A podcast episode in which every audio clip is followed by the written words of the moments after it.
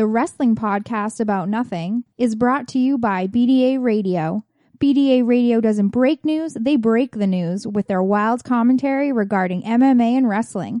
Head on over to b d a radio dot com and check out all of the latest news on the U F C, Bellator, W W E, and much more. They are proud to be the voice of fans because they are fans themselves.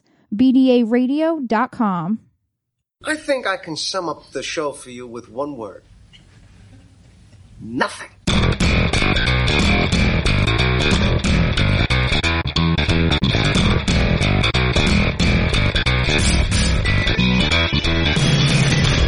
Wrestling fans, there are millions and millions of podcasts out there, but there's nothing like this one. Do you ever just get down on your knees and thank God that you know me and have access to my dementia? This is the wrestling podcast about nothing. Nothing? Nothing. And here goes nothing. Welcome to the Wrestling Podcast About Nothing, Episode nine, presented by b d a radio dot com. There are so many pro wrestling podcasts out there covering every facet of the business. So we went to B D A Radio and said we had a different idea for a podcast. Everybody's doing something. We'll do nothing. They said, what's your wrestling podcast about? We said nothing. And thankfully they said, we think you may have something here. So here we are. My name is Mike Crockett. I'm a longtime independent wrestling referee in the Northeast, currently on an extended hiatus from the ring. And joining me as always is a veteran of the New England Independent Mat Wars, the irresistible force, the immovable object, the... I don't have one. Oh my God. I, I just this moment realized I don't have a witty thing to say about the Kingpin, Brian Malonis. Wow, that, that ended quickly, Mike. We're only nine episodes in. You got to ramp that back up. I blew it. I blew it. There's so many things going here. I got. I got. Well, we had an exciting night. It's right after uh, we're filming this, or we're, we're filming this. We're recording this uh, just moments after not one, but two W W E World Heavyweight Championship title switches. So yes, no, uh, spoiler alert. Spoiler alert, yeah. yeah. Pandemonium ran wild. uh, but first, let's talk about the podcast, which is available every Monday on iTunes, Podbean, Stitcher, TuneIn Radio, and b d a radio dot com. Now we ask you to please do something for the Wrestling Podcast About Nothing. Please be sure to subscribe to the feed on iTunes and take a minute and write us a five-star review. It goes a really long way, helps the podcast get out there, more people to listen. So please do us a personal favor. Make sure you subscribe to the podcast, and we ask you, for the love of all things holy, review, rate, on iTunes. And as you said, Brian, we will talk briefly, uh, well, I mean, as briefly as we can. There are, what are there, eight to ten matches on the, on the show this evening? Oodles and oodles of uh, goodness coming out of that Money in the Bank uh, pay-per-view. Yes, we will we will get into that, but the the main part, the biggest chunk of the show will be part two of our comprehensive interview with one half of the tag team War Machine. Ring of Honor star Warbeard Hanson is back. We're going to complete the interview that we started last week. If you hadn't heard that, go back to episode eight, listen to Warbeard Hanson part one, his journey basically up until Uh, his big return when he ended up going with Ring of Honor. And now we will talk about his Ring of Honor stuff, his W W E tryout, going to Japan, and everything in between. And we'll also have a promo about nothing and much, much more. But before we get into the show, let's talk about our sponsor. People ask me, what do you mean, b d a radio dot com? What does the B D A stand for? The Brothers of Destruction are awesome? Well, we would not dispute that Kane and The Undertaker have quite the legacy, and, well, people may dispute that the acronym might not quite fit right there, but there's no disputing that B D A Radio means the most unique commentary on mixed martial arts and pro wrestling on the internet. They don't break news, they break the news with their wild commentary regarding M M A and wrestling. Head over to b d a radio dot com and check out all the latest news on the U F C, Bellator, W W E, and much more. B D A Radio is the devil's favorite website, Brian. The devil's favorite website. Yeah, so you know it ties back into the whole. Oh, the whole thing. Brothers of Destruction you thing. It? It doesn't yeah. really, the the acronym that really doesn't work all that well. But I won't argue with you. We don't have Thank time you. for that today. We have plenty of content to uh, to talk about, plus the Warbeard Hanson interview. But uh, hey, Mike, uh, what are you doing mañana? Mañana, I'm probably sleeping until. Come on, later. You blew the spot. Oh, mañana no do nada. Oh, come on. What's nada mean? Nada means nothing? Yeah, well, oh, nothing. Oh, see okay. what I did there? Wow. Jeez, you're blowing our bits here. Yeah, I know. Uh, I should have ran it past you beforehand. God, yeah, we really should have. You should call these spots ahead of time so I really I know thought what's you'd be smart enough to figure figure it out. You're you're you're semi-multilingual at this point. Well, so semi, yes. yes, but uh, yeah, you we really should uh, call those things ahead of time. Okay, let's get into Money in the Bank last night, or is it midnight yet? It's getting close because this show, it, with the pre-show, was over four hours long. It end, went off the air at eleven twenty-five. Well, they, they were billing it as the greatest Money in the Bank uh, card of, of all time, so I guess no surprise there that they uh, went the extra mile. And when I say they went the extra mile, they really went the extra mile yes, here. Yes, they went uh, above and beyond the Call of Duty, and then some. I think you could see it in the crowd a little bit during that Rusev uh Titus O'Neil match, and, and a little bit I think even during the main event and the in the earlier parts of it, the crowd was pretty tired at the end there. Yes, but they did come alive when the big news of the night happened. Well, first of all, it was uh, Rollins versus Reigns, uh, which is a, a very good match. Roman Reigns lost to Seth Rollins. Seth Rollins... Clean, clean. No shenanigans, yes. no nothing. Seth Rollins won the World Heavyweight Championship and was celebrating, and Dean Ambrose's music hit, and Ambrose came from behind to hit him with the Money in the Bank briefcase. Well, you're giving spoilers away, Mike. We don't even know what happened in the Money in the Bank ladder match yet. But what are you doing? But this is... we got to get the hit the big news first. Hit the big news off the top, and then we'll, then we'll get into the details. He hits Rollins with the briefcase. They ring the bell. Ambrose hits the dirty deeds, wins the title. So two title changes this evening. Dean Ambrose is your World Heavyweight Champion coming out of the show. I asked it on, on the Twitter. Is the Shield the greatest faction in W W E history? The modern modern times, I would say, probably. I yes. Think, I mean, they're they are the three top guys in W W E right now. I mean, the, that's going to be the main event of SummerSlam. I think that's where we're heading. The triple, the, the Shield triple threat. Yeah, you think so? Uh, yeah, I mean, for as much people bag on W W E about building new stars, those those are three guys that they did exactly right from the very beginning with the uh, the Shield. And I'm actually surprised because it feels like now the whole build up to Roman Reigns winning the, the heavyweight championship at WrestleMania, it feels a bit wasted at this point. Yes, it, it seems like again they're it's like the stopping again with Roman Reigns. I mean, they had the whole build up and he wins it, and here we are. You know, WrestleMania was in April, and now, now here we are. Uh, you know, middle of June, and Roman Reigns is no right. longer the W W E champion. He's he's no longer the guy, and he's not even the guy who just beat the guy anymore. Like, he's, you know, too removed at this point. Right. Um, is this is this like the Lex Luger point where they finally just give up on Roman Reigns? I don't think they'll they'll ever give up on the guy, but are they giving up on giving him the top spot, the John Cena next guy position? Well, maybe they'll let it happen more organically now. I, I don't know, because it's been shoved in your face. It's not really organic. Maybe they're going to let it happen organically now. The dude is supremely talented. I mean, anybody who sits there and, and uh, you can argue, okay, they're pushing him, he's the golden boy, or that. But if you're arguing that Roman Reigns lacks the talent to be a top guy in this industry, I'm sorry, you're dumb. Like, Roman Reigns is a bona fide star. He's a bona fide top guy. If you think the guy lacks talent, you are dumb. Period. End. All right, so and that's it for this week. So.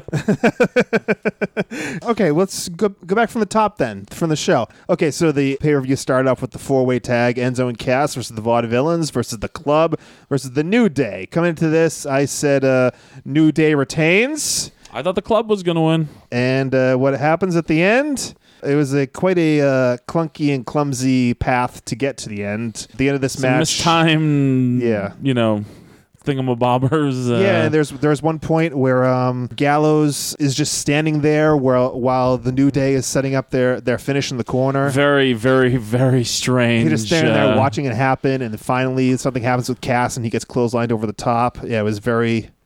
Very awkward. Yada, yada, yada. You know. Yeah, New Day hit their finish and win. Okay, then there was a, a, a promo with Owens and Jericho and Del Rio. This was this was kind of uh, refreshing to me. It seemed like it was, like you use your, your term organic, it seemed like it was more organic. It seemed it was more natural. It didn't seem overly scripted. They were going back and forth. There was some It was a fun funny promo. Bits. It was yeah. fun, yeah. And I hope there's more of this. Okay, from there, we went to Baron Corbin versus Dolph Ziggler. Yada, yada, yada. And uh, they ended Day's finish, and uh, Corbin went over. I just I was it was actually it was actually very I thought it was a very good match. I, I really yes. did. I thought it was a very good match by these guys. I just don't think I need to see them wrestle again anytime soon. But they'll well, probably wrestle tomorrow night on Raw. well, yeah, Tonight we'll on Raw, you know, if yes. you're listening to this on Monday. So Charlotte and Dana Brooke were next against Becky Lynch and Natalia. Uh, Natalia had a... Um, Mike, you know what I'm going to say. Yada, yada, yada. okay, Charlotte hit the natural selection and won. And after the match was the, was the big... Yeah, the big, the big, the big news, news out of it, I think, here. Is that uh, the frustrated Natalia ended up uh, wailing uh, Becky Lynch from behind. Poor Becky Lynch. and so, yeah, I, I tweeted this, and I think uh, you, had, you had mentioned as well that she should just stop having friends. Just lone wolf this thing. Maybe she'll get another friend. Maybe Sasha Banks will be her friend again. Uh, where's Sasha? We're going to start playing a game, I think, on uh, on the Wrestling Podcast About Nothing. Where's Sasha? It's like, where's Waldo? Except- well, she's on the cover of uh, Muscle of Fitness, her. I she's, believe. she's in the pay-per-view uh, advertisements for next month that for they showed. Battleground? Yes, yes, for Battleground. But, uh, well, we'll see how that works. No such live appearance. But anyways, I digress. Sheamus versus Apollo Crews. Yada, yada, yada. And Crews hit a roll-up. This is this is very weird. The finish. Okay, I'll get right to the finish. Just All right. In, All right. and in the interest of time and your yada yadas.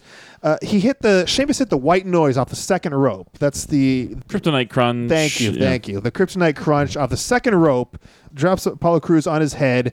One, two, kick out, and Sheamus is frustrated. And then Crews gives him the crucifix, rolls him over. One, two, three, and it just seemed like it. It's a big move just to recover from it and then win the match and then oh, right. be and then, smiley. and Yeah, yeah. I mean, he was he was selling a little bit, but like less than a minute later, he's up and, and smiling. It just seemed like a move like that off the second rope, no less, just seems... It's a devastating move. Yeah. Okay, from there we went to A J Styles versus Cena. Uh, had a very like a big fight feel. The you know the let's go A J, you know let's go Cena. It, yeah, I mean it was electric, and, and you know, I think I'd said to you, I said, man, I bet they wish they would have saved this for like next year's WrestleMania because the crowd was electric, and it's one of those things where oh, we're everybody's so sick of Cena, we're sick of Cena, we're sick of Cena, but god damn it. That crowd is hot when he's out there every single time. And John Cena has always talked about, there's always that chant, it's let's go Cena, Cena, Cena sucks. Yes. And this time it was not let's go Cena, Cena sucks. It was let's go Cena,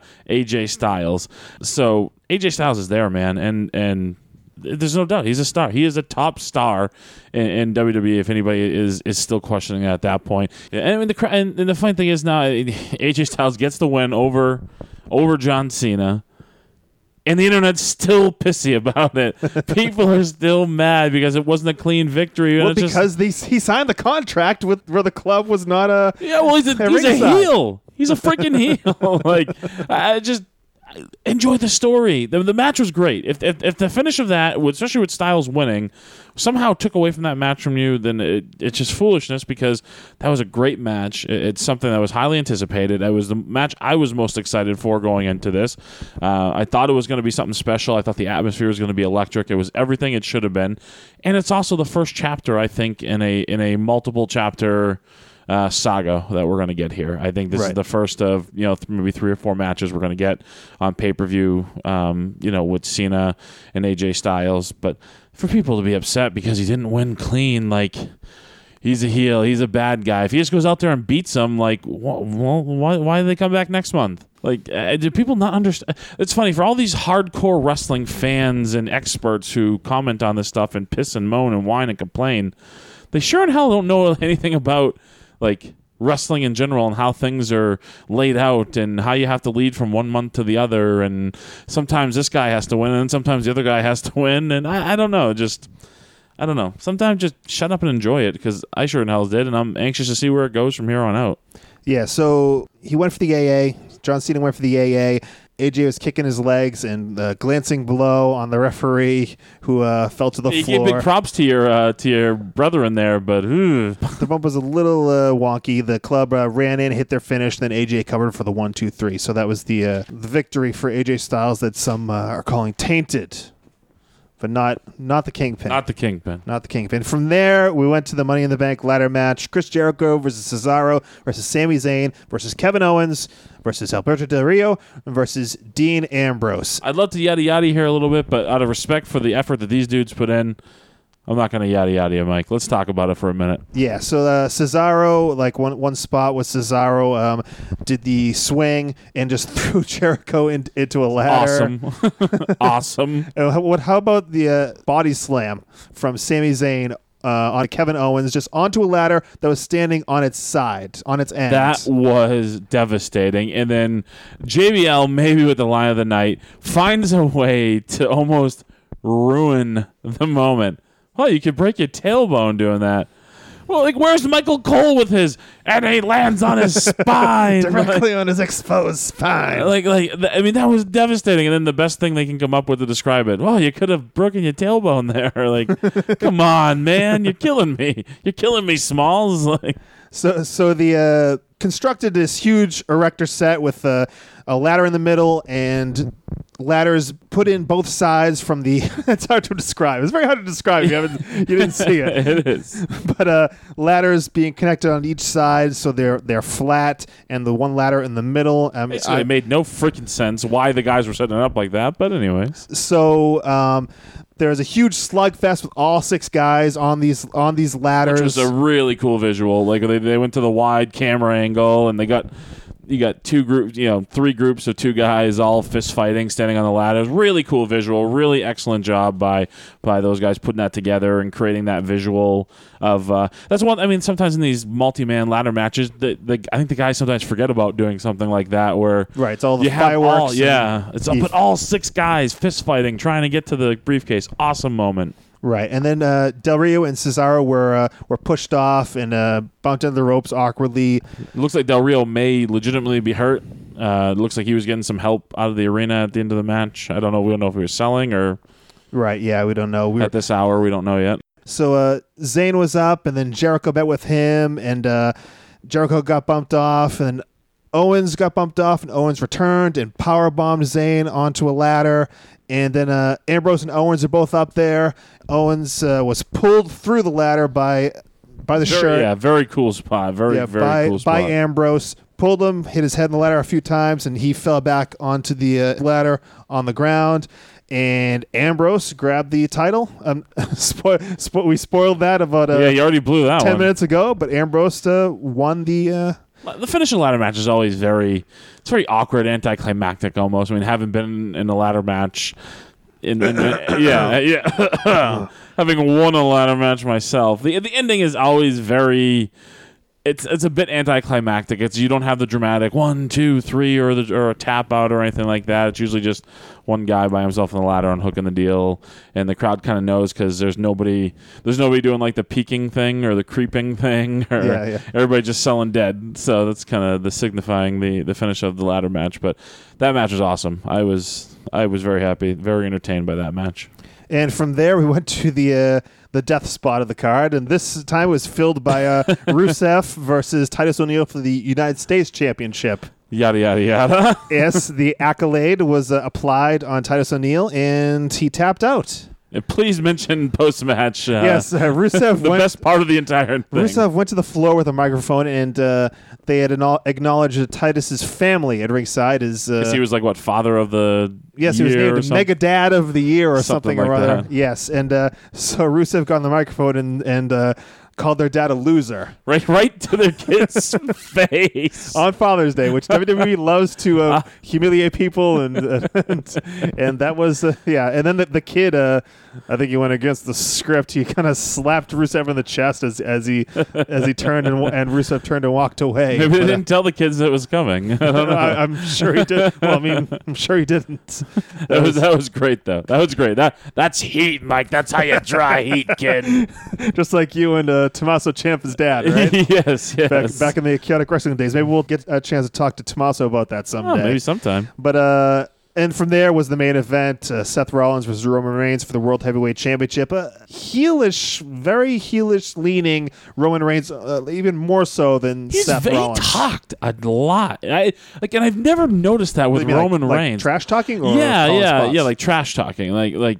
Like, you know, just I, I should have written written down some of the some of the things he was saying, but he was just always like chattering at, at Rollins uh, in this match. I, I don't, I don't, I mean, I, it's never stood out to me. If somebody listening knows, like, does Roman Reigns normally do this? And I've and I've watched every Roman Reigns pay-per-view match, you know, for I, I don't know how long now, but I watch the pay-per-views every month. I watch uh, I watch his matches on Raw and SmackDown, and boy, I don't remember Roman Reigns ever talking this much during the match. I don't know if it's a conscious effort maybe to go that way, or but I thought it was I thought it was strange.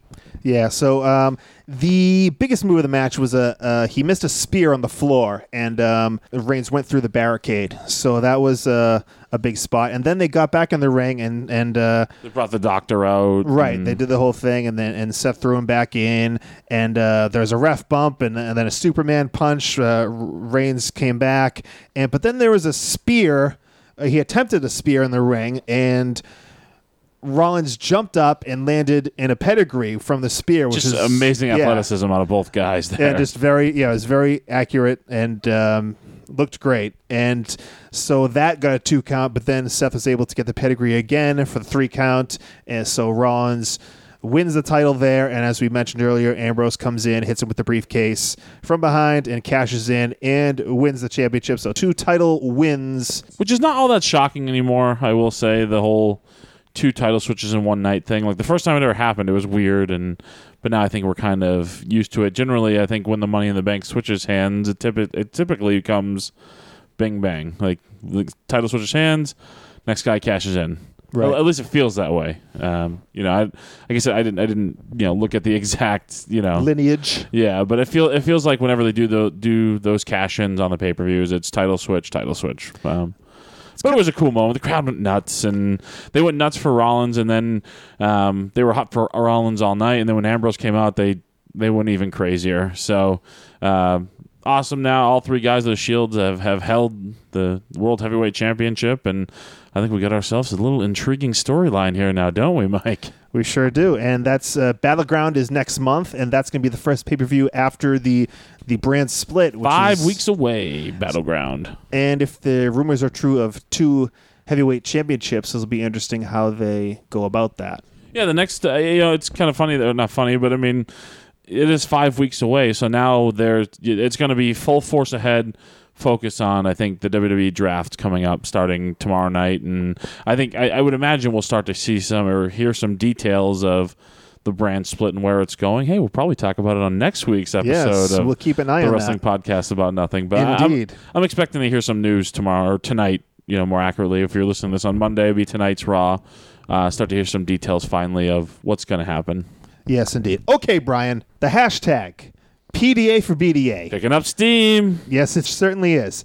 Tweet it at B D A underscore radio or at us. I'm at Crocsox, and he's at Brian Malonis, and we will mention you on the podcast. Back to Big Woody. Big Woody's uh, a, a great fan of ours, and we appreciate it very much, and he's uh, the it's benefactor. My main man. Yes. He's uh, the power broker. I'm sorry about that. He is at Apt Elwood, and he said he loved the first half of the Hanson interview. The promo about nothing is always great. And back to Steven. He checks in once again at H H H Guy two thousand four. Over a year at Brian Malonis, calling him Homeless Johnny. That's messed up. It was with love. I meant it with love. With yes. All- I thought we got that across, but maybe not. Okay. Also, T K checks in once again at T H O G ninety-four. Entertaining, inspirational, and informative interview with Warbeard Hanson on at the W P A N this week. Can't wait for part two. You'll be hearing it in moments. Also, Steve King, my good friend, Steve King. We talked about him in episode one of the podcast. He helped me, basically brought me into this wrestling business. Another uh, one of Roy's boys, right? Yes, indeed. So go back and listen to the uh, the pilot of the wrestling podcast. Yeah, if about you don't nothing. Get those references, yes. Download episode one and you'll know exactly what we're talking about. Yes. So Steve King, he says, started my Monday by listening to at Crocsox and at Brian Malonis on at B D A underscore radio, a special guest at Warbeard Hanson. Thank you very much, Steve. Great to hear from you. Also, Ed Hunt. At former, former commissioner, leader of the family in Atlantic Pro Wrestling. Really? Yes. At Eddie the Blade on Twitter, Ed Hunt. He says the Dirt Sheet Shuffle promises to be an iconic jingle uh. on par with McDonald's. I'm loving it. Uh. I agree. Thank you, uh. Ed. Thank you, Ed. So be- uh. you talked about the family, Brian? Uh, You're talking about the family? Well, become a part of our family. Leave a comment, ask a question, or just let us know you're listening. Use the hashtag P D A for B D A on Twitter. Now, and Brian. Stop, and stop saying the jingle's good because it stinks. Come on. The Dirt Sheet Shuffle. We will get back to that very soon, I promise you. But now we have to get into this interview. Part two of our interview with Warbeard Hanson. We talked about him in Chaotic Wrestling. We talked about the injuries. We talked about him changing his character. Let's get back to the interview. Part two of our interview with Ring of Honor star Warbeard Hanson. So one thing I, we didn't get into, but I think is, is actually kind of a cool story, was when at one point you were making inroads with W W E, and Nova, Mike Bucci was... Uh, Simon Dean, yeah. Simon Dean was running it. Um, he kind of was the f- like had the idea for you to kind of do the gimmick you were you have now. Like, yeah, talk about that for, he, for a he, second. He, he definitely did, and and since then, when I came back and I started doing this character, I've I've emailed him, uh, you know, messaged him on Facebook, and just a couple times just to thank him uh, for all of his help. But yeah, he he envisioned like a Buzz Sawyer, uh, uh, Doctor Death C. Williams kind of image for me. And I just I wasn't I wasn't feeling it. Right. And he was the guy who said, like, you know, stop trying to be handsome, handsome and John, pretty, yeah, and stuff like that, and just kind of embrace that you're a big rugged freaking guy. Yeah, like, because you didn't. I, and people see the way you move now. People who are familiar with you, listening to this, like you, you obviously don't move like a guy your size, but you wrestle your size much more now than than the way you used to. We used to have matches. I mean, it was it should have been bigger guy, bigger, you know, big guy, bigger guy, but we wrestled big guy, little guy. But that's kind of the style you wrestled. You threw yourself around. You were able to do these athletic things, and you you could do them, so you wanted to do them, like the mistake we all make. Right. The, you know, you, you love Mister Perfect, so you, you take, do a lot of Mister Mm-hmm. Perfect type bumps. Yeah. And uh, yeah, that was probably wasn't good for you. Not in those chaotic rings, no. um Yeah, Nova. There was Nova's uh, initial kind of idea, like when he envisioned when he saw me, which is kind of cool. Like, it's yeah. kind of a cool. I mean, it isn't. It isn't like, because you obviously didn't. You didn't take the advice because you were resistant at that point. But ultimately, it's what you know. It's what your your success has been. And it was hard worth. too. Uh, not to blame anybody else, because I, I definitely I wasn't I wasn't really feeling it either. But um, none of the promotions around here would book me as anything but Handsome Johnny. So uh, it was really difficult to be able to. Uh, figure out that opportunity. Yeah, I mean, it's a big. When somebody says to you, "Hey, I want to change," you think you should change everything you've ever been. That's a tough pill to swallow, right? Yeah. And it and it took another like uh, injury for you to go away again, and yeah. and really uh, reinvent yourself. Yeah, I did. So what, what was it? There's the shoulder this time. Mm-hmm. Yeah, yeah. Finally, uh, the shoulder just gave out on me. Um, and you've been working with that shoulder since Tur- Turkai, which was Turkai two thousand six. Yeah. Yeah, exactly. Yeah. So yeah, I I wrestled Brandon in the cage, and Brandon, it, Brandon Locke. Brandon Locke. Yeah, it really it really sucked because uh, um I, I had so many failures with W W E, and so many, you know, when Johnny Ace, you know, says you're a fat R V D or whatever, uh, um you know, so many opportunities with them that they just that door shut my face, door shut my face. Uh, I did that like all Japan tryout with Dory. Door shut my face. Too heavy with Nova. Nova. Nova gave me and Tommaso both two tasks. He wanted Tommaso to go to Harley's to train, and he wanted me to go to Puerto Rico. Um, so he got Tommaso in touch with Harley to go to Harley's, and he got me in touch with uh, Bushwhacker Luke to go to Puerto Rico. And Bushwhacker Luke gave me the same exact thing that everybody else gave me. It's, it's, you're great. Just get in better shape. So that fell through. And I'm pretty sure because Tommaso went to Harley's and got signed. Right, he gets right. Tommaso got signed before he ever. Yeah, be- before he ever because left. he went. I'm pretty sure if Bushwhacker Luke had just said, "Yeah, I'll take you," I would have got signed there. I, I, I actually, I fully believe that as yeah, well. Yeah, I, that that's that's what it felt like. But I so anyway, I had so many doors shut in my face. Uh, finally, I'm back from the back injury. I'm, I'm doing the chaotic thing again. I just won the chaotic wrestling heavyweight title. I had a really good match with Tommaso in L O L. Mm-hmm. Like, we had that face-to-face promo. Yeah, there, there's uh, a YouTube video that, YouTube uh, video that Harry Aaron it's, did. It's, yeah, it's Hanson versus, uh, versus Tommaso. Yeah. And uh, people from Ring of Honor actually saw that, and there was a little bit of an interest in me right there. And so I wrestled Brandon uh, in the cage. For N E C W? N E C W mm-hmm. uh, or P W F. I don't know what they were at the time. Oh, okay. I think P W F. Oh, okay. And um, I landed on my shoulder bad, and I tore out my whole labrum. It just kept popping. My shoulder kept popping out, popping out, popping out.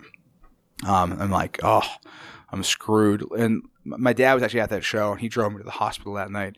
And I'm literally getting texts from Tommaso and from Bob Evans, like talking to me about people from Ring of Honor who, who are, are interested. And I'm like, I'm on my way to the hospital with my shoulder. Like, oh, brutal. My God. Yeah. So um, I, I didn't, like, I thought it just popped out. I didn't know what the actual problem was. And insurances suck because they made me do physical therapy for like two months. Yeah, they don't want to pay. They don't want to yeah. pay for surgery. Yeah, before they even did an M R I. And I did the M R I, and the M R I didn't show anything. Hmm. So when I had shoulder surgery for this, um, he went in to like shave down a bone spur in the back of my shoulder and remove my A C joint. But he told me right before we went in uh, that he was going to just look at where my labrum connects to my bicep. Because that's where I was complaining of all my pain. And uh, he just wanted to see what it looked like before he did anything. So he opened it up, and my labrum, over fifty percent of the front of my labrum was torn. Um, that's all he did. He just That's started, bad? Yeah, that's bad. Okay. That's bad. Uh, then I guess the front's worse than the back. Uh, I don't know why. That, that's what I was told. And uh, he just sewed that up. He didn't even do the other surgery. He just sewed that up. That was it. So the original surgery would have kept me out for three months. This one, when I woke up and I was... there's a, there's got like a, a, or at least among our group, a famous picture of you sitting in the hospital, all oh. drugged up. Yeah, and yeah. Like... Sheree thought that was really funny. But it's one of those things that you can look at now, like, yeah. Oh, yeah. Shit, this is how far I've come. Yeah, yeah. Sheree, Sheree was there. My girlfriend was there with me in the uh, after the surgery, and I couldn't, I couldn't keep my eyes open. And uh, so she got the whole rundown from the from the doctor about everything that went, like went down. And when I finally like, came to the next day, and she kind of explained it to me, um, it was pretty much I was going to be out for a year and not and not three months like the original plan was. And that hit me hard. Yeah, like really hard. I thought that was it. I was, I was, like, I was like, were you thinking like this is it for me? I'm done. Yeah, yeah. Like... I, yeah. I thought there, there was no way I was coming back from this. And and I. Uh, ate uh, enough Domino's pizza to really believe that.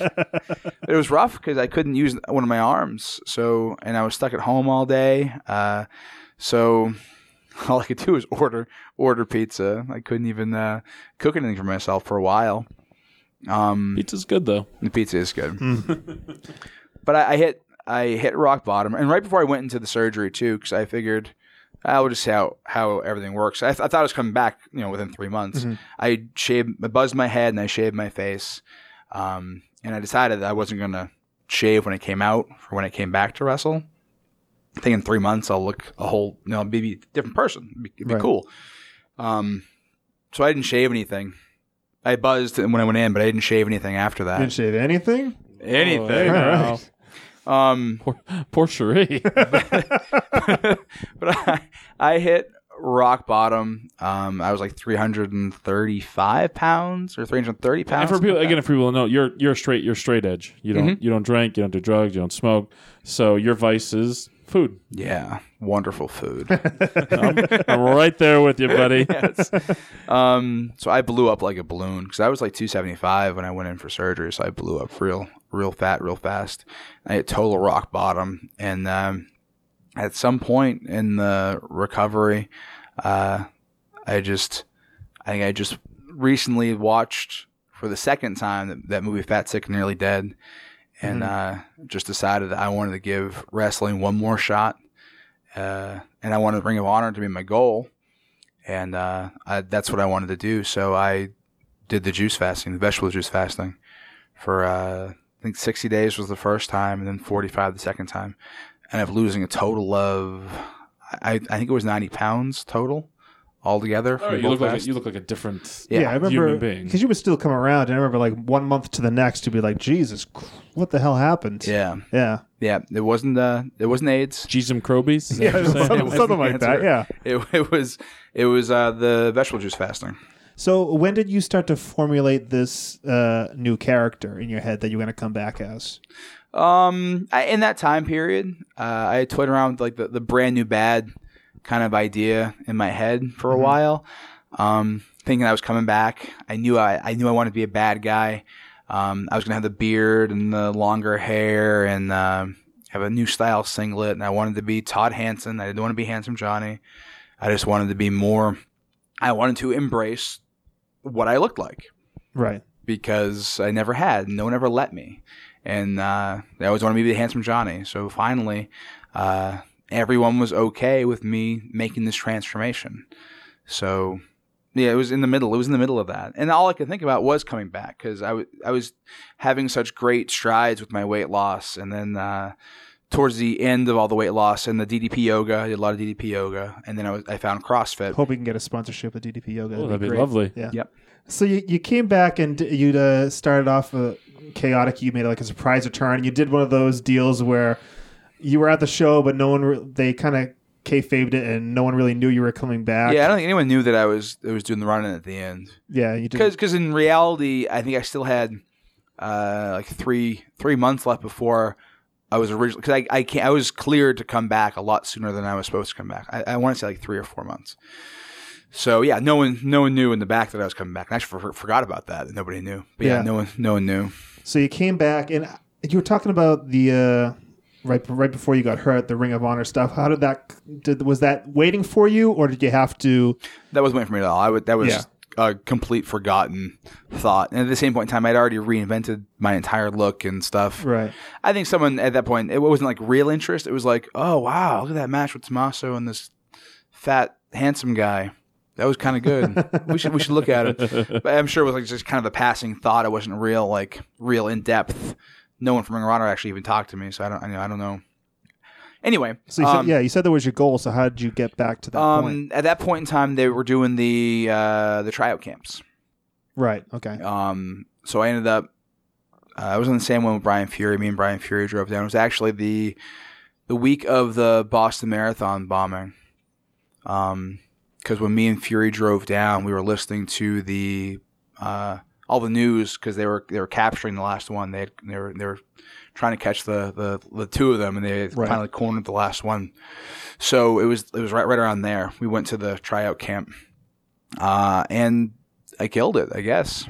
Um, well, it's kind of like his Brian how it was it, it, not funny, but ironic that because Brian had already kind of a little bit established with them, had made some inroads with right. them, and then heading into that top prospect tournament, you get you you, you did. I mean, the kind of the, the feeling I think with like Brian and stuff was that was probably going to be Brian's spot, and then Brian broke his ankle, and then the opportunity was presented. Yeah, for I, you, I jinxed Brian. What you would you say? Break a leg or whatever. we we did the uh, so we did that tryout camp and it went really well. And the feedback I got at the time I came back, I'm sure you guys remember, I was wearing a singlet. Mm-hmm. Um, but I still have this because I, I was so heavy. I have like loose skin around my stomach, so right. it, it's not very flattering. So they they loved me, but they didn't like my gear. They they hated it.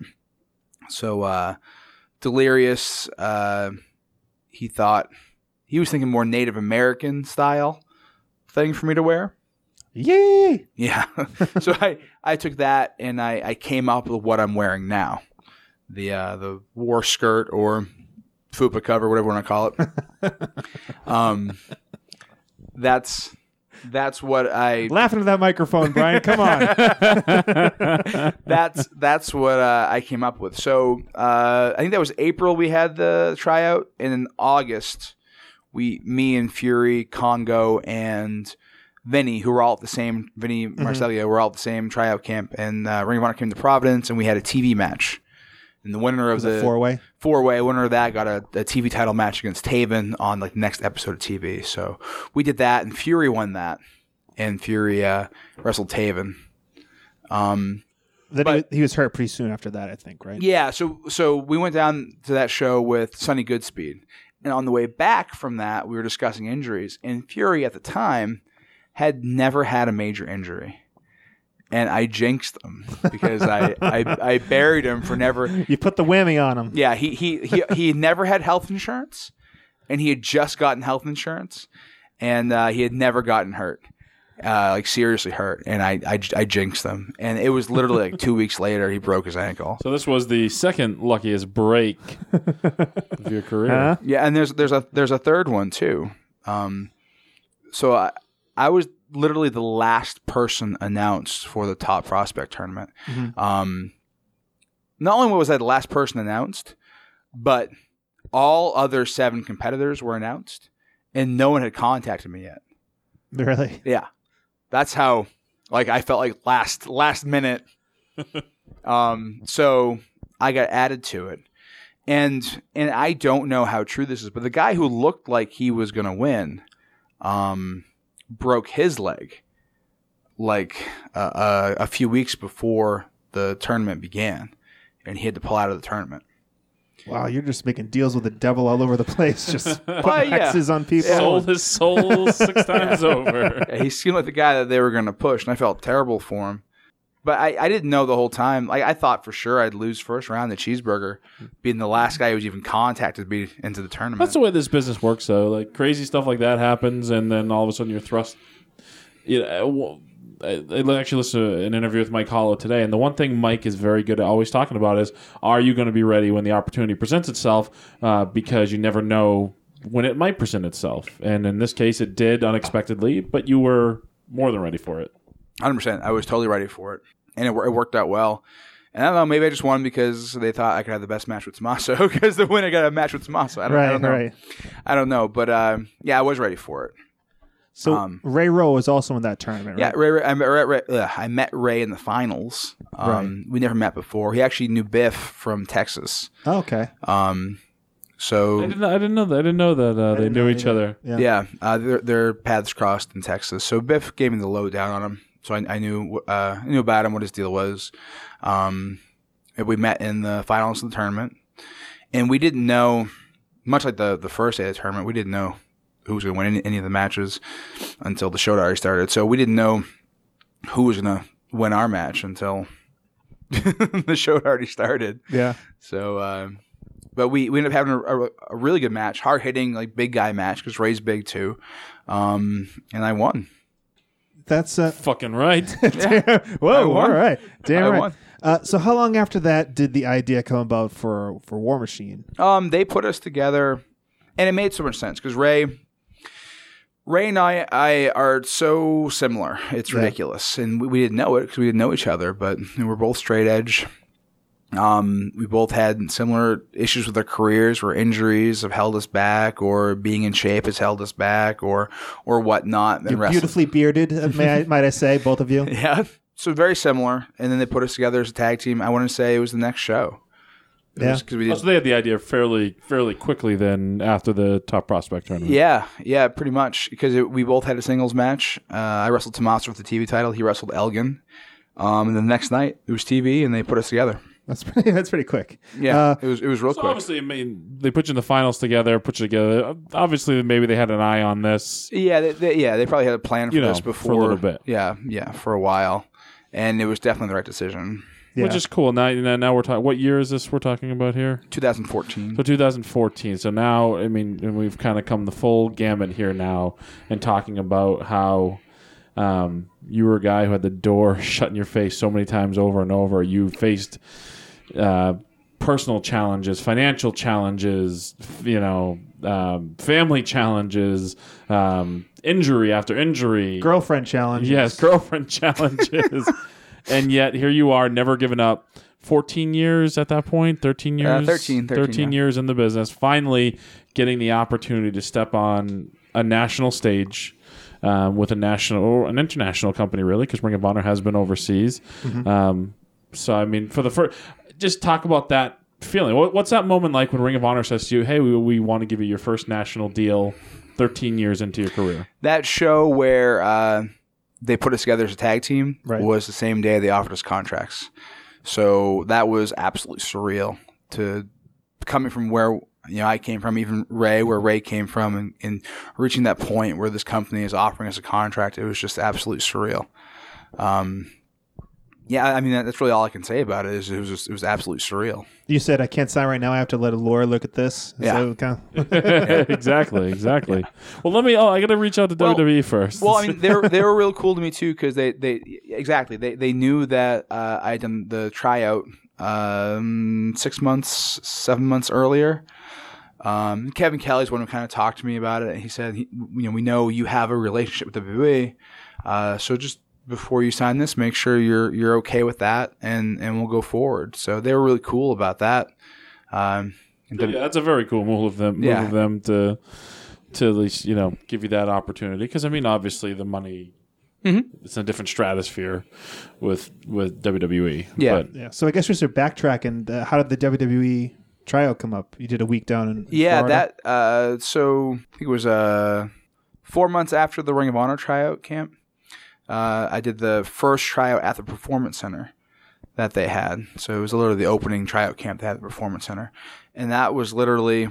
Um, now, was this you paid or was it by invitation? No, no invitation. Uh, it was actually thanks to Jamie. Jamie... Uh, was, Chaotic Wrestling owner, Jamie Jamakowski. Yeah. Uh, he, he was talking with uh, uh, Canyon and just happened to mention my name and, you know, just my story. It's talent relations, Canyon Seaman, right? Yeah. Uh, just my story of what I, you know, how I transformed, uh, the injury, coming back, the transformation, and it piqued his interest. So he said, yeah, uh, send them. that, that was it. So that, and I wasn't expecting that at all. Um, like I said, I, I came to terms when my, with my shoulder injury that I, I was never going to make it at the W W E. I just, I came to terms with that and I was okay with that. So my goal was Ring of Honor, uh, because I knew I was a good wrestler and that's where I wanted to be. And this just happened to kind of fall in my lap. So I gave it a shot. Who was down there with you? Uh, it, was, it was quite the camp. So I think we talked earlier, Keith Lee was down there. Um, he sang I Believe I Can Fly. so uh, awesome. Yeah. You sure can. Uh, the Wolves were down there, Davey Richards and Eddie Edwards. Uh, Sean Burke was down there. Uh, Matt Cross was there. Uh, a bunch of guys who uh, never wrestled before as well. Right. Um, who were enormous and of course. ridiculous. Uh, Joey Ryan was there. Okay. Um, the lifeguard. Everyone called him the lifeguard. The kid from... Uh, Did the Kryptonite? No, the kid from... No. Up, upstate, I am, I am uh, Shit Factor? the, the, the kid from upstate New York does the... Uh, yeah, well, doesn't matter. oh, Vince Vince Beach? Vince Beach, yeah. Oh, okay. So he, I, I give you a little story about Vince Beach. From from this, and I never told him this, so if he's, if he's listening, sorry, buddy. Hopefully he's listening. So we did, we had double sessions the first day, and uh, they had packets with all of our pictures in it, and names and, and like profiles and stuff, so um, people like Gerald Briscoe could know who we were. Otherwise, right. he'd have no idea and, and wouldn't be able to remember. So um, they had their packets. And it was double session on the first day. We did the first session, came back, did all of our stretching stuff in the ring, bridges and warm-ups and stuff like that. So I won't say I won't say whose packet was open, but there was a packet that was open on the ring that I was at while we were warming up. And it was open to Vince Beach's page.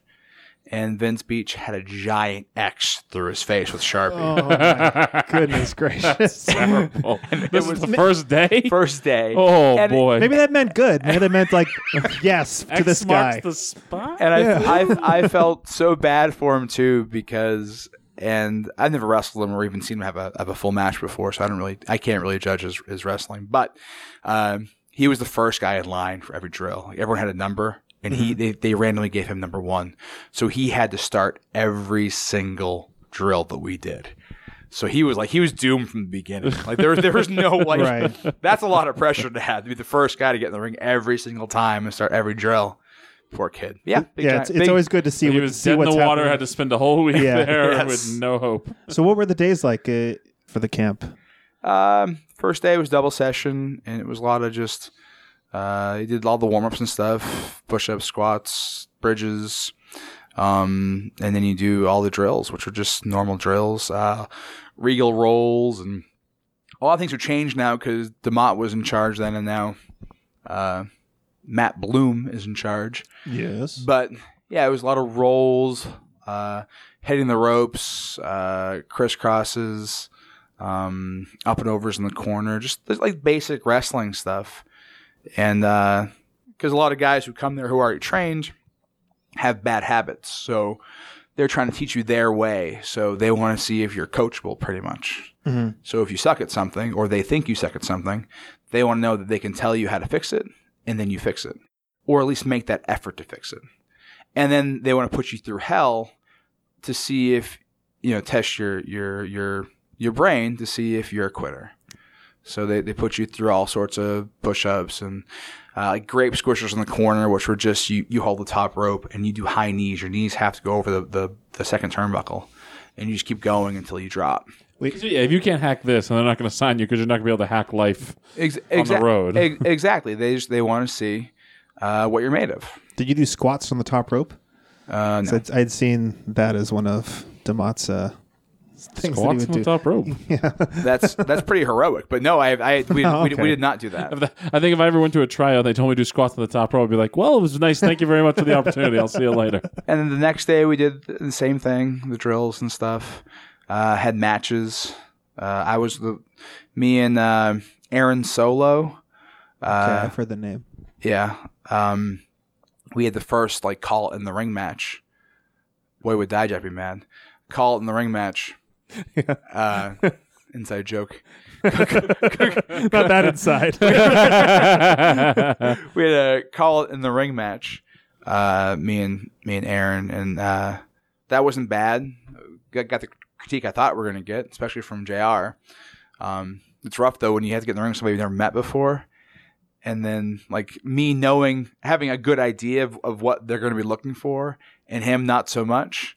And then when the match is over with and we get critique, and it's like, oh, well, if we had called this beforehand, it probably wouldn't have happened that way. So it was, it was one of those, well, that was not so terrible. yeah, oh, yeah, no. The famous, the yeah, famous, famous line. Todd Hanson backhanded com- yeah. I didn't want to kill myself. Yeah, I had one of those matches. And then when we did we did the call in the ring matches, uh, I was close to the cut to not get one of those. And I remember it was like the last match they're picking, and they picked Sean Burke, and I kind of like took a step, like I'm in line, and Bill DeMott's looking, and I kind of take a step forward, and then Bill DeMott picks me. Yes, uh, I figured he'd have a soft spot in his heart for an he, athletic, athletic big man. He, he and he did, he did actually. When he talked to me, like like. towards the end of the camp and stuff, he did, and then he got fired, so that worked out real well for me. Just like, just like Jamie Noble at T V used to love all the all the, all the little midgets. yes, yes, he oh, did. Oh, come on now. So, um, yeah, the, the the next series of matches, you got to call them ahead of time. And uh, I don't know, we were like the fourth match, and the three matches in front of us got the whistle blown in the middle of it. So in my head, like they didn't even finish. Right. So in my head, one of them, I don't know who it was. It was a little, like a jacked up, gassed up Arabic kid. Uh, he was like nineteen and some other guy, and they started like fighting in the ring, and DeMott blew his whistle, and DeMott's like, what, what's going on here? And, and the little jacked up Arabic kid goes, he won't let me get my shit in. Oh boy. I, I, yeah, I wish the, fan, the people on the, could see it. Cause I literally did this. He's taking, he's taking his beard and covering his mouth while I laugh. Uh, but but oh, he he blew whistles uh, for the like, first three or four matches. So when me and Burke got in the ring, I'm like, the goal is to just not get the whistle blown. Let's just make it through the match. So right. we were we were the first match that did not get the whistle blown. It's a pretty damn good I, feeling. I, I, I was I was pretty proud, but uh, but it was a At real that point. Todd's like, just got a contract. uh, um, and we did promos. That's where Keith Lee sang "I Believe I Can Fly." I re- recently rode with Keith, and I got to remind him of all the ridiculous things that happened on that. I, I recently we talk, we're talking about it kind of off air, but I recently came a- across Keith Lee. He was a freak athlete, like tremendous athlete. So, so he was there, and he sang "I Believe I Can Fly." That was awesome. And then he just recently attacked you. he did, he son did. of a bitch. He did. Jesus, you he's, son of a bitch, Keith Lee. He, he's very strong. So um, how did that how did that week end for you? How did you feel coming out of that? Uh, I I felt really good, and I went down there uh, in my brain, and, and it's really all it is. And I wish I thought of this years ago, but it's just a casting call is all it is. You go down there, and if you fit a certain mold that they're looking for, right. then they're going to sign you. And I mean, I always think back to Kofi. I was just gonna say that, yeah. Kofi never would have got signed if he didn't do his Jamaican character, and Dean Malenko didn't happen to remember that Paul Heyman had mentioned once that he wanted the Jamaican character for E C W. If that if there was no connection, if that wasn't there, right. Kofi may have never gotten signed. It's all about, aside from just being good and being prepared, having a good look, it's all about right place, right time, right situation. You know, just because you're all of those things doesn't mean they have a role for you, but that doesn't mean they won't have a role for you six months, a year, two years down the road. They might never, but it really is right place, right time, right situation. So uh, unless you're like some sort of like six, seven, yeah. jacked up freak, something right. I think they can mold into something special. So, I mean, he, he said the same to uh, Eddie Edwards, too. Like you said to Eddie Edwards that, you know, we have we have ten, twelve, six-foot white guys. I don't know if it's in the cards right now for you. He said to me, if we're looking for an Icelandic warrior, then we know who to call. Or a Wyatt. or, or or a Wyatt. He didn't say that. But, yeah, but they are they just signed that Braun, whatever his name Strowman, is. Yeah. yeah, he had just gotten down there, so I figured I wasn't getting signed just because he was there. What did he need me for? So, yeah, that's that's. I felt good about it. It's if they need an Icelandic warrior, then they know who to call. Right. So I didn't – and we all got – you get an email after the tryout um, to let you know whether to quit the business or or if, if there'd be interest down the road. And I got one of the ones uh, – you know, t- today, th- this time isn't the time, but we're definitely interested in you. And they actually sent you uh, quotes from the trainers uh, of things they said about you. I don't remember one hundred percent what mine were. I'll have to look it up. But uh, there's nothing negative. It was all good feedback. Which, I mean, which is good because then now, you know, we'd already talked about the Ring of Honor stuff. But I think one thing, um, you know, that we, that I think it's kind of known W W E likes is now is guys to go out and make themselves elsewhere if they're not they're not with W W E. Right. Um, there's something to be said for um, persevering, getting that door shut in your face, and not being a crybaby about it, and going out and saying, "Well, shit, I'll go to do this Ring of Honor." And you know, makes me think of uh, Fred Sampson. How many times he was an extra at T V? At T V, Fred, the, we used to go to T V with Fred Sampson, who's Darren Young now, and like. All the boys knew knew him. He was like on first name basis with everybody, with everybody back there. Yeah. He's security more often than Tony Omega. Yes, he was yes. just uh, like six times a year he would be there. But yeah, he just kept going and kept going, and finally, I don't know, something opened up, and he was in there. So fast forwarding back to Ring of Honor, you you were uh, something going really good with uh, with Ray Rowe. In War Machine. Yeah. It seemed like you were heading toward the tag titles. Yeah, we, we just had a big match in Philly with the Briscoes. Like, big match. Like, it ended in no D Q. Briscoes are the measuring stick of Ring of Honor. Um, so there was no no winner. Like, like we went through a table. Like, it was it was a big... Right. And that, that was our big, like, breakout match because we hadn't wrestled anybody yet. And we wrestled, you know, the measuring stick for tag team wrestling in uh, Ring of Honor with the Briscoes. Went to a no contest. So This was in Philly? This was in oh, Philly. So, like, a notoriously tough... wrestling yeah, crowd as well. And the crowd was with us. Mm-hmm. And then Ray texted me two days later a selfie uh, in a neck brace with a cut above his eye. I thought it was a rib. Ray decided to try to eat a car with his face. It was a motorcycle accident, correct? Oh, that's right. A motorcycle okay. accident. Yeah. Hey, you know what? Hey, don't give the story away. Maybe, maybe uh, if we know somebody who knows Ray Rowe, maybe he could come on the wrestling podcast about nothing sometime. That's, I'm just saying. I'm just saying. That's You never know. You never know. So, yeah, it seemed like uh, you were destined for the tag titles at that time, and then that kind of was, again, ripped from you yeah, before. Yeah, we were obviously starting some sort of a build towards the tag titles, obviously.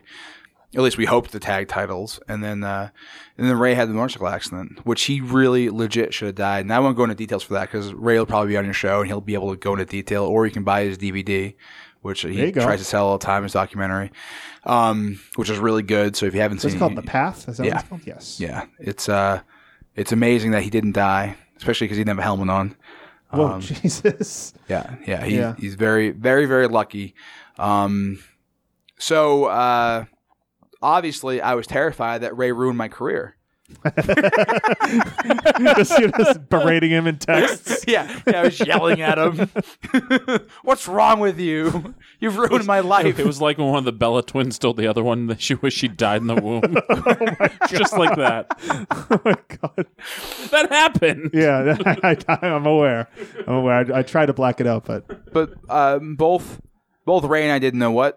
What was going to happen at that point? Because he was out, he was under contract, but he couldn't wrestle. He couldn't do anything. He didn't have the income coming in, and we were a tag team. Uh, I didn't know what Ring of Honor would find uh, with value with me. You know, right. all, all their plans were going to be tag team stuff. I didn't know. I knew that I needed to do something to hopefully keep us alive, so that when Ray came back, we'd we'd still, you know, Be have in hunt, in, have yeah. interest in us. Um, and I just didn't know, you know, what were in our cards. And Ring of Honor was really good to Ray and told him, you know, whenever he's ready to come back, and the spot's open for him. And then they just kind of threw me to the wolves to see how I could do in singles. Yeah, you had a, a number of like pretty high-profile matches. I remember one was uh, A J Styles. Yeah, and it's um, like set, or set the internet like on on fire. This match, I remember reading buzz about it on Twitter. Yeah, I remember getting an email um, from uh, the head booker Ring of Honor, and he's like, "Hey, do you think you could have a good match with A J Styles?" Yes, please, God, yes, please. No, no, I don't think so. It was, it's like the Goldberg T-shirt situation again. No, I don't think so. Um, so I done uh, some single stuff, and and uh, they the matches have been going really well. And I don't know if people were expecting them to go real well, and they were going real well, like with uh, Roderick Strong and Adam Cole. Um, and then the A J Styles thing was thrown in my lap, and it was it was pretty much sink or swim. I think it was for R O H T V. It was in Lakeland, Florida. Uh, main event for T V, and it it was awesome. It was. It did set the internet on fire because people didn't expect me to be able to, number one, let alone hang with A J Styles, but to be able to do some of the things that I did in the match. They just, because no one had really seen me at that point in time. So it was, um, that is the match that actually put eyes on me for people to see what I could do. Right. So Ray did come back eventually. It was a long road for him. So eventually, you did get a, a shot at the tag titles, and do you want to talk about that? Yeah, it was uh, Final Battle in Philly again. Philly was like the ma- a major city for us. Philly is uh, is where we had our last match before we got hurt, and then Philly was we had our uh, our major uh, tag match with the the Kingdom to set up going into the actual tag title match against the Kingdom at Final Battle. So Philly was kind of big for us. And uh, the the it's live on pay-per-view, and uh, probably the second move of the match, Taven blew his knee out completely. So we just we just steamrolled him. We're still currently out with that injury. Yeah. Yeah. So that, that yeah, it was a really it ended up being a really quick match. Yeah, yeah. We were excited because it was gonna be our first time, uh, really our first time to be showcased in a high profile match. We done a lot of squashes or a lot of matches where we steamrolled guys, and this was gonna be our first one that had time that we were able to show, you know, what War Machine can do, and it was over in, in two three minutes. Well, but one kind of cool thing about this is now you're culminating. Now you're actually like one half of a world championship tag team. But again, your life and your career coming full circle, because Mike Bennett is a guy who, when we started working uh, a, a very small promotion back at the beginning of our careers, was right there with us. Ba- back when he was uh, originally the Miracle.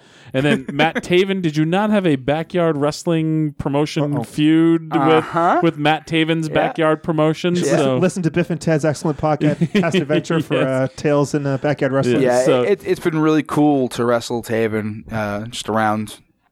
I mean, we've been around the world. Um, to know that we both came from the same high school, and and we had our own little backyard feds there. We had like one crossover uh, promotional, interpromotional match. Um, and then, you know, fifteen, fourteen years later, fifteen years later, we're live on pay-per-view wrestling for the World Tag Team Championships. Yeah, and that's very, that's very cool. cool when that stuff kind of, life is, life is weird. We, we talked about it that day, and just how, how really cool that was. So now, I mean, now you're doing like, you know, and and we're going way long here, but this yeah, has been, this has been a great story. This is we have like, a, we have a two-parter here. Uh, yeah, and I and I don't know how deep other. Again, I think the one thing that that with us having you on our podcast is that we freaking have known you for forever, so yeah. we can get into some things that people don't even know to ask you. Exactly. Um, but now, um, you're doing things like you're going to Europe. Uh, you've been to Japan. Maybe making inroads of going back to Japan. I mean. Just talk about it. Talk about what it means, what it, what it's like to, to do this, and and now live this life that literally when you were a boy and you saw, uh, we didn't get into it, but you saw the one two three Kid defeat Razor Ramon. This is the life you've kind of dreamt of, and now living it. Yeah, it's it's really hard to put in the words. So I got a little tattoo. Oh, oh yeah. Look at that. Huh? I did see that on... Uh, yeah, I saw it online. It's, uh, in person, it's, it's, it's lovely. Describe it. Describe the tattoo. Well, the tattoo is just the flags of, of the countries that I've, I've wrestled. Uh, so Canada, U S A, uh, Japan, and, and England. And the goal or the idea is to keep filling up my leg. Uh, just wrap it right around? Yeah. And just keep going. And hopefully we got Ireland lined up. Um, maybe uh, maybe Mexico this year, maybe Germany. We're trying trying to get places, so so we'll see, me, me and Ray. But it's just, it's hard to put into words what it means because, uh, especially with the journey, it wasn't like, I think when I started, because uh, you know, you're so naive, you're like, all right, I'm going to start training to be a wrestler and I'm going to be in W W E in two hey, years. They're like, two minutes. Yeah. And then to go on the roller coaster that I have, you know, from Handsome Johnny Blue, dumping everyone to a gym, to uh, going with Arch and the train, train, bike, and the, the rides for everybody, and Homeless Johnny, and uh, five hundred squats with, with, with Hollow. And I mean, it's I mean, it's a John Cena T-shirt now, but it's one of his mottos. But literally, never, never give up, and you never, yeah. you never did give up, and. I mean, and then we joked that, you know, because, I mean, again, you're our buddy and stuff. We've known you forever, but you really are, have become a guy who can call yourself an international wrestling star. There are people all over this world now who have paid a ticket to see you wrestle. And I know that's got to be just humbling and awesome and all sorts of different things. Yeah. You know? And me and Ray make sure, like, at every tour that we've done, just to, like, pause and say, we're in Japan. Pan right now. Somebody paid for us to fly over here, and they're paying us to fake fight other men in spandex right now, which just happens to be our dream. But that's happening in Japan right now, or in England, or in Canada, or in Las Vegas, or in Lakeland, Florida, or Minnesota, or Take, wherever. Taking you places you never would have gone in your life yeah. if it weren't for this business. And not only that, you can pay to do it. Yeah. Which is pretty awesome. I can tell you right now, I would never go to Columbus, Ohio, ever. and and I've been there to wrestle. I drove there before. And that's awesome. It's a long, terrible drive to, to Columbus, Ohio. But, is there but, a famous, like, Roddy Piper, Piper's Pit, talking to a fella from uh, Col- from Columbus, Ohio? I don't remember. It's on, it's on a D V D. Watch yeah. the Piper D V D. Yeah, but it, it's it's cool and it's surreal and it, it's hard to put into words, but it's the greatest feeling in the world. Just being on the road and, and doing what you've always dreamt of doing.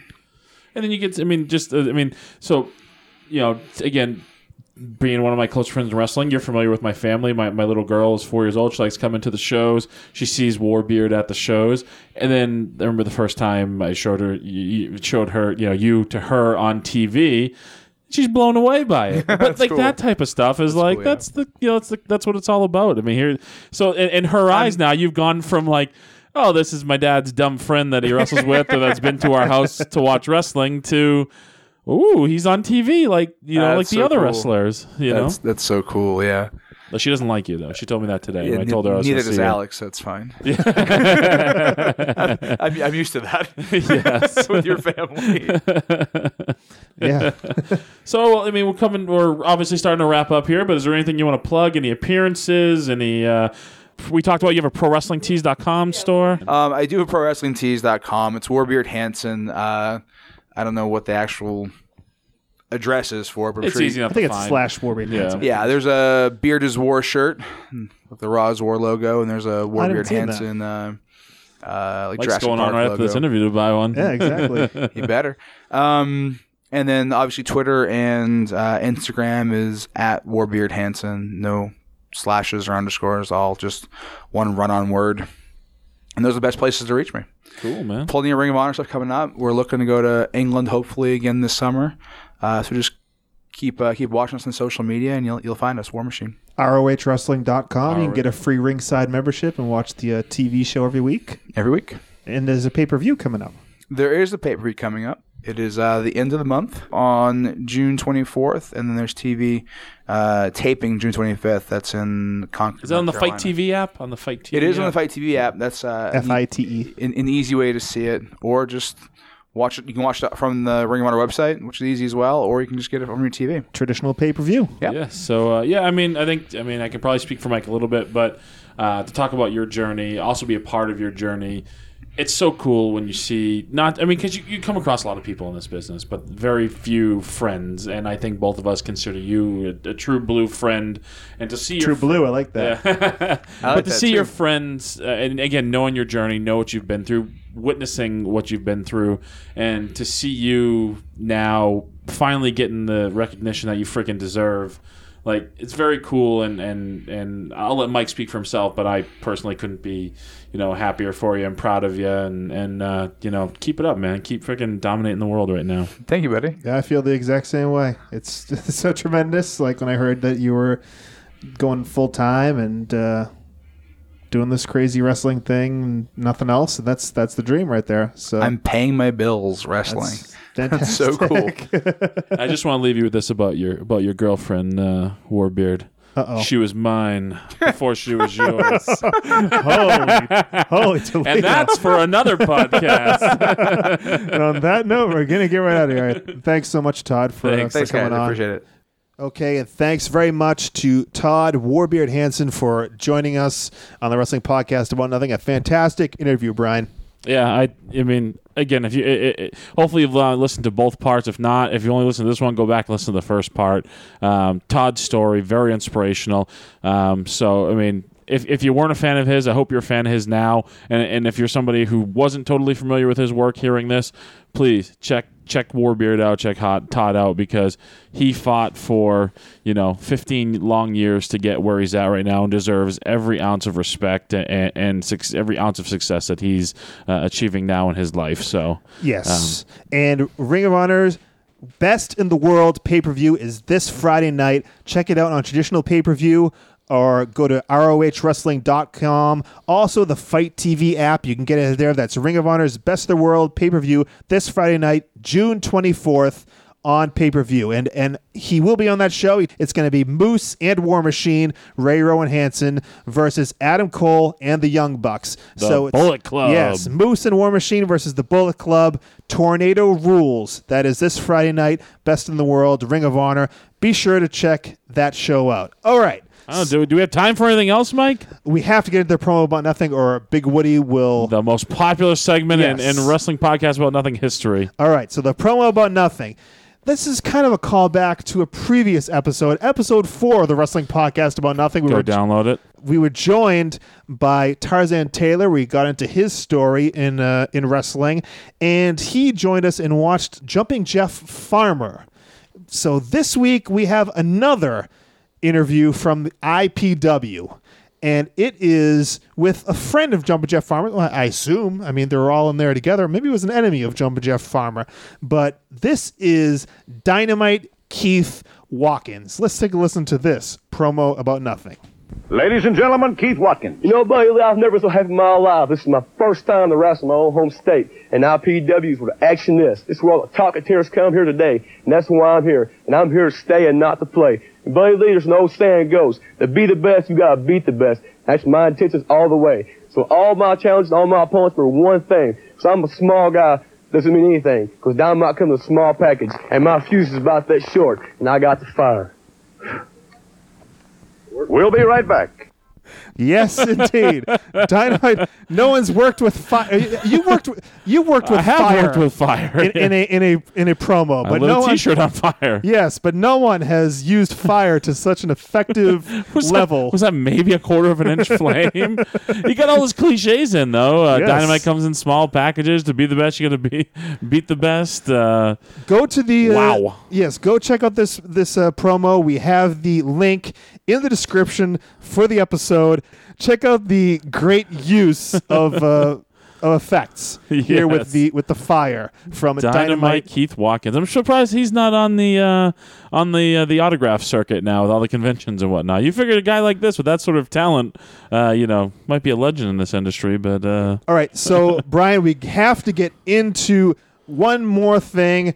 You are crisscrossing this great nation of ours. You're hitting the highways and byways, applying your trade as a professional wrestler. And Kingpin, I hear from a very reliable source, you've got dates. I got dates. Well, first up, I'll be also be uh, digitally on what? an upcoming episode of Booking the Territory podcast. Our friend over at Booking the Territory, uh, Mike Mills, did an awesome interview with him today. Should be coming out in a couple weeks. It might even be a two-parter. We wow. got we got we got deep into some stuff here. Uh, but I want to thank you. Hope know. You didn't give away any of the, any of the uh, good no, stuff. No, no, no exclusives. Okay. No exclusives. We love you guys. No, but yeah, but I want to thank Mike and the crew over at Booking the Territory for having me, uh, allowing me to plug, uh, you know, what we do here. So be on the lookout for that. Uh, this Thursday night. Thursday? Thursday night. Well, it's not a wrestling event, Mike. It's a pizza eating contest. Oh! yes, yes. It's a pizza eating contest at Lucky's Pizza and Roast Beef in Haverhill with all the stars of Atlantic Pro Wrestling. Uh, uh, as I hope maybe fans fans and friends alike are noticing, I've been cutting cutting the calories and trying to get my fat ass back in shape, so I might be bringing a ringer with me on Thursday night mm. to Lucky's Roast Beef and Pizza uh, mm. so I can save calories and maybe avoid putting on the L Bs that I've taken off already. Uh, so maybe there'll be a ringer there, but we'll have to see. Friday night, I'll be returning to the world-famous P A L Hall for Top Rope Promotions. It's their thirty-fifth anniversary show. Hornswoggle, former W W E superstar Hornswoggle, will be there. I'll be there putting one thousand dollars on the line in a body slam challenge. How about that, Mike? All right, I like it. And then the twenty-sixth, this coming Sunday, I will be in Somerville, Massachusetts, your old stomping grounds, yes. at the Center of the Arts at the Armory uh, for Beyond Wrestling. How about that, huh? Big weekend for you. Yes, yes. I will be officiating the... Uh, Death by Elbow. The main event. Thank You'll you. Be- yes, D- Donovan Dijak and Chris Dickinson. Thank you. Uh, but I'll be officiating that contest. So uh, less than forty tickets remain for that Beyond Wrestling uh, event. So be sure to check them out on, on Facebook uh, for more details there. July fifteenth, Top Rope Promotions, Wareham, Mass. Check the Top Rope Promotions on, on Facebook. That's where they do most of their, uh, put out most of their uh, great information. Also, back with Top Rope. I'm, I'm there a lot. Yeah. That was twenty-second, Wareham, Mass. Jeez, I'm screwed up my dates here, Mike. I'm trying to rip through this because we're going long. The fifteenth is in July fifteenth is in Brockton, Brockton, July twenty-second in Wareham. That's all I got for dates right now into July that I can announce. Wow. I may, super secret I dealings? may have some that I can announce coming up soon here. I'm negotiating. Oh. I'm wheeling and dealing, Mike. But uh, lots of big things coming up for the Kingpin here. I've, hey, I'm so freaking popular. I'm even turning down dates at this point. How about that? Are you I'm kidding telling me? promoters that, you know, I'm giving them the what for and telling them where to go. Take it and shove it. T- get to stepping. Is that what you're saying? Right. All Take right. this job and shove it. Okay. So before we get out of here, let's give a special shout out to the podcast with little talent but lots of extra belly fat. A Man Walks Into an Armbar, B D A Radio's M M A podcast, hosted by Chad Alden and Paul Saint Amon Junior Find them on b d a radio dot com, and if you don't subscribe on iTunes, Ron Collins will hunt you down. And if you want to know what that reference is, go back to episode three of the Wrestling Podcast About Nothing and download it. Yes, or episode one of the A Man Walks Into an Armbar. Yes, very true. Okay, so follow us. We've got the uh, we were live tweeting last night. We're uh, adding fans and followers like uh like hotcakes, like flapjacks. I was gonna say hotcakes, like flapjacks, Mike, like gangbusters. Flapjacks. At the W P A N, follow at the W P A N. We're also at facebook dot com slash the W P A N. Follow us there as well. And make sure to follow our sponsor and the guiding light of the Wrestling Podcast About Nothing at B D A underscore radio. And follow me. I'm at CrocSox. That's C R O C K S O X. And Brian Malonis is at Brian Malonis. That's M I L O N A S. Use the hashtag P D A for B D A to get a shout out on an upcoming show. And for all your M M A and wrestling talk, go to our friends at b d a radio dot com. You can't beat them. So this is it, Kingpin. If you're stuck with us through all that, thank you very much for doing so. This has been episode nine. We will see you next time on the Wrestling Podcast About Nothing. For the Kingpin, Brian Malonis, this is Mike Crockett. And until next week, thanks for nothing.